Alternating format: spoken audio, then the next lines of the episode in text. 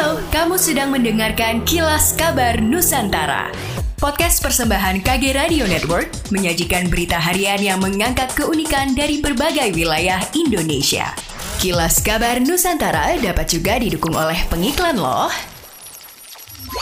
Dalam menghadapi dunia pasar digital, UMKM ditantang untuk menyesuaikan diri, termasuk di antaranya meningkatkan kemasan produknya dengan masuk ke pasar digital. Mengingat besarnya peranan yang ditunjukkan, agar setiap usaha yang dilakukan oleh pelaku UMKM mampu mengatasi masalah yang dihadapi dan berkembang ke arah yang lebih baik, maju, dan mandiri, sehingga peranannya dalam perekonomian semakin besar. Kepala Dinas Koperasi, Usaha Kecil dan Menengah Provinsi Kalimantan Barat, Dr. Handes Junaidi MM, menyampaikan, ketika membuat kemasan produk, kita harus bisa menyampaikan pesan. Kemasan yang unik, menarik, dan mampu mensugesti konsumen merupakan satu di antara faktor pendorong keputusan untuk membeli kegiatan pembukaan pendidikan dan pelatihan bagi pelaku UMKM se-Kalimantan Barat tentang kewirausahaan produk unggulan, manajemen kemasan produk, dan pengembangan usaha berbasis gender secara resmi dibuka oleh Dr. Handes Junaidi MM selaku Kepala Dinas Usaha Kecil dan Menengah Provinsi Kalimantan Barat. Pemerintah Provinsi Kalimantan Selatan sedang menyusun jalur mudik gratis untuk Idul Fitri tahun ini. Seperti tahun-tahun sebelumnya, mudik gratis menyediakan armada angkutan menuju kawasan Banua Anam dan Tanah Bumbu Kota Baru serta sebaliknya.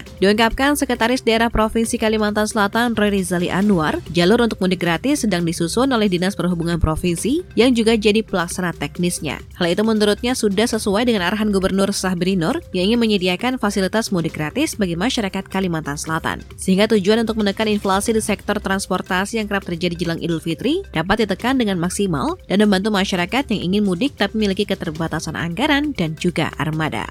Pemerintah Provinsi Sulawesi Selatan bekerja sama dengan tim penggerak PKK akan melaksanakan pasar murah. Dalam kegiatan tersebut, pemerintah Provinsi Sulawesi Selatan melibatkan beberapa perangkat daerah, di antaranya Dinas Perdagangan, Dinas Ketahanan Pangan, Dinas Tanaman Pangan Hortikultura dan Perkebunan, Dinas Koperasi dan UKM, Dinas Kelautan dan Perikanan, serta Dinas Peternakan dan Kesehatan Hewan. Kegiatan bertajuk Pasar Murah Pelita Ramadan itu akan dilaksanakan selama tiga hari pada 12 hingga 14 April 2023 bertempat di kantor TP PKK Sulsel Jalan Masjid Raya Makassar. Kepala Dinas Perdagangan Sulawesi Selatan Andi Arwin Asis mengatakan pasar murah Pelita Ramadan akan diikuti sekitar 25 distributor bahan pokok. Tidak ketinggalan UMKM binaan Pemprov Sulsel maupun TPPKK Sulsel juga turut ambil bagian. Lebih jauh Arwin menuturkan pasar murah hadir sebagai intervensi terhadap harga-harga bahan pokok. Terlebih memasuki hari besar keagamaan nasional HBKN seperti Ramadan dan Idul Fitri, harga bahan pokok cenderung naik. Pihaknya pun bersyukur pasar murah cukup masif dilaksanakan. Bukan hanya pemerintah provinsi, Pemda Kabupaten Kota, organisasi maupun lembaga juga menggelar pasar murah untuk menekan inflasi.